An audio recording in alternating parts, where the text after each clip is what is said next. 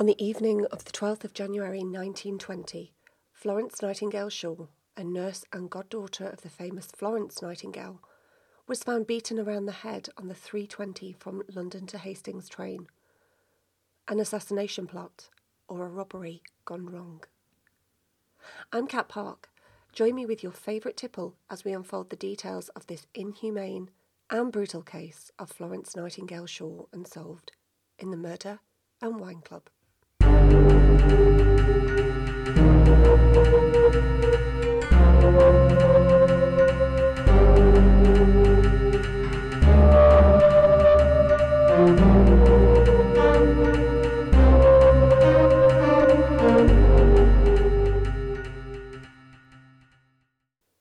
The year is 1920.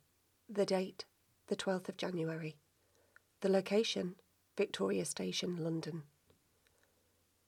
It's been two years since the end of the Great War, and the world is recovering from the Spanish influenza pandemic of 1918.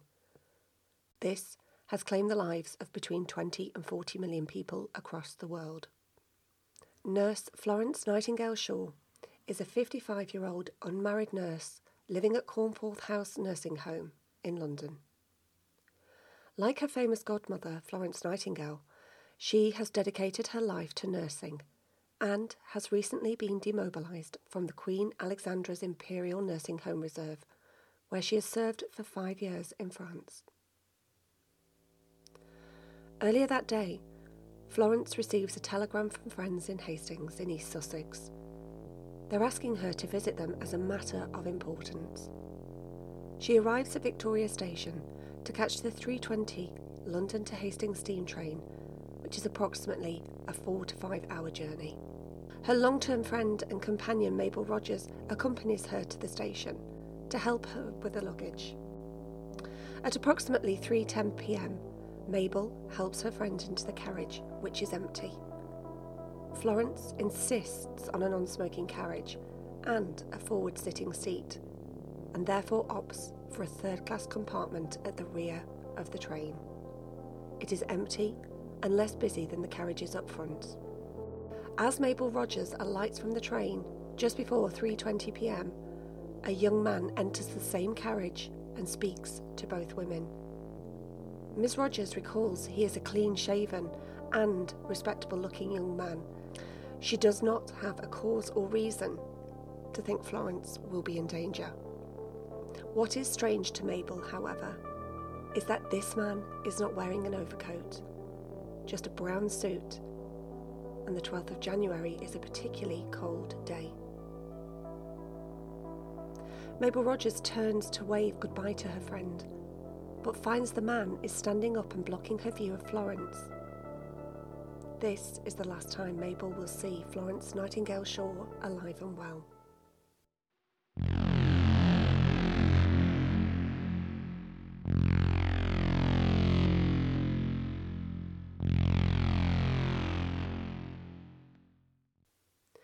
The attack. It is now three and a half hours into her journey. The train is making good headway, steaming towards its first stop, Lewes Station. It heads into a tunnel just outside Redhill in Surrey. The tunnel is a mile long, and whilst travelling through it, passengers are plunged into pitch black. It is here Florence's attacker took his or her first of three vicious blows to her head smashing a blunt instrument with such forceful blows that her skull has caved in and fragments of bone are embedded in her brain.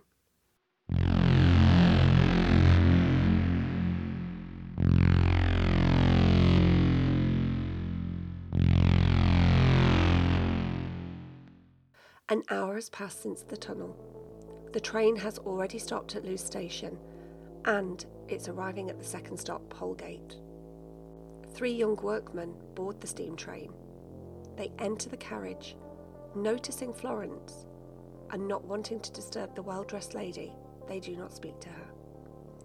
However, one of the men, George Clout, notices that something is not quite right and takes a second glance.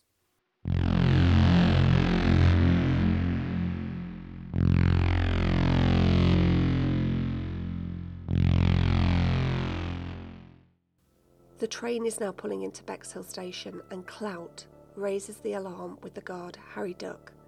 He tells him, There's a woman back there, and she's in a deplorable state.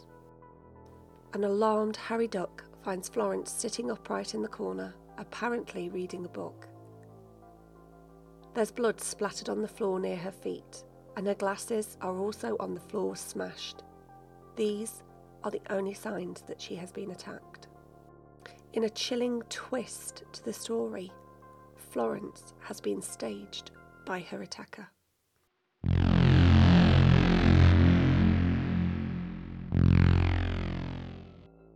When Florence is found, she is still alive and conscious, just.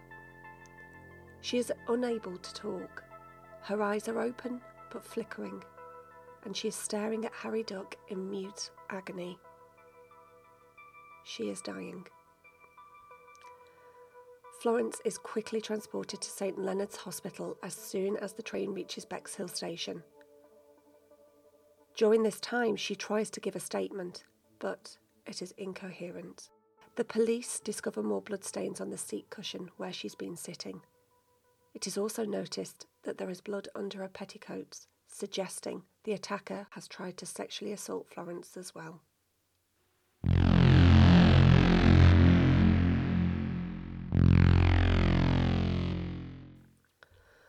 The motive. Was this greed or Florence just being in the wrong place at the wrong time?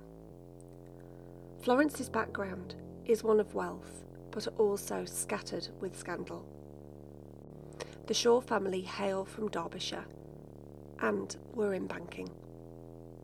Her father was declared bankrupt when Florence was just 16. And as part of that scandal that rocked the financial world, it saw the bank close and its customers lose money. Was this an attack of revenge from years previously?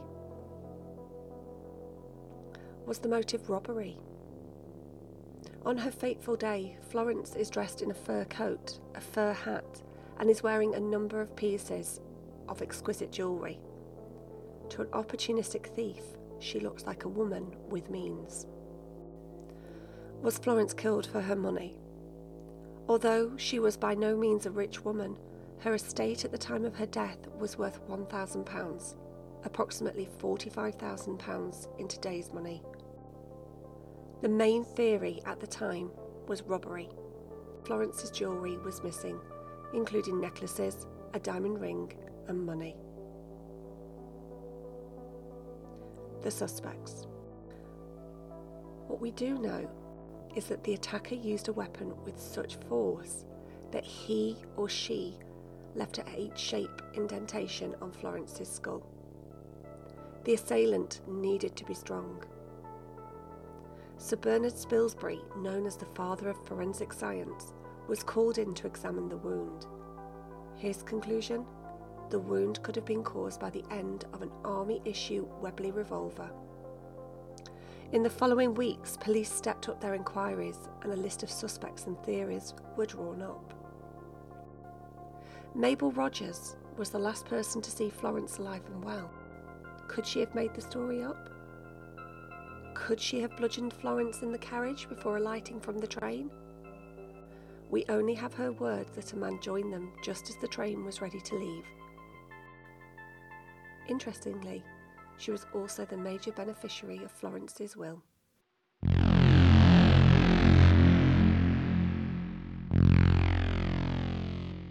The man in the brown suit.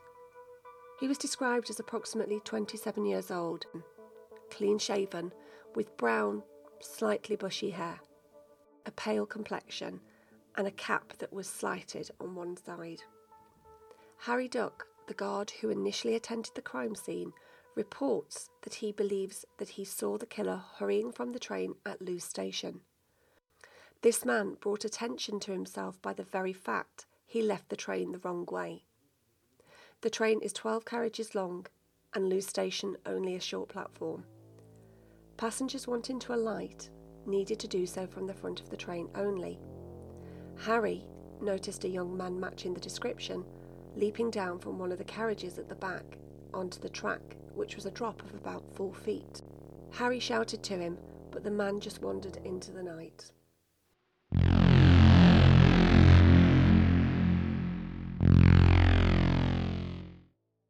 An unexpected suspect that entered the frame was an army deserter by the name of Percy Toplis, nicknamed the Monocle Mutineer.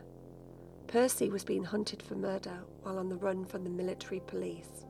Whilst Percy was on the run, there had been a spate of violent robberies, which was the link to Florence's murder. He was killed resisting arrest in the north of England and was never able to help police with their inquiries. The Mystery Man. As expected with such a vicious crime, reporters were hot on the case, and one such reporter interviewed a passenger on the train, a one John Smith of Brighton, who claimed to have seen the body in the carriage. What made John Smith a person of interest was his thorough knowledge of the crime scene. He reported that he had seen Florence slumped in her seat with blood running down her face, all huddled up in a semi lying position. He went on to describe how Florence was not only moving her eyes, but also her left hand.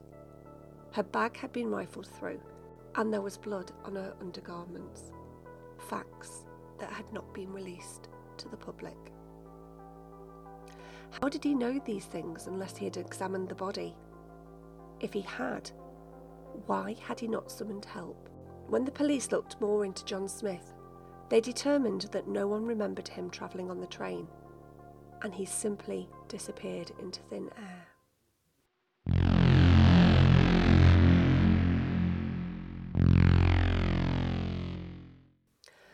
Was this the killer? Was he goading the police by giving an interview to a national newspaper? Sadly, four days later, on the 16th of January 1920, Florence succumbed to her injuries. Her loyal companion and friend, Mabel Rogers stayed with her, keeping a bedside vigil, refusing to leave until her friend's death. Such was the loyalty of Florence's friend. When she received the horrendous call that Florence had been attacked, she drove through the night to reach Florence, arriving in Hastings at 3 a.m. Can you solve the murder on the 320 to Hastings?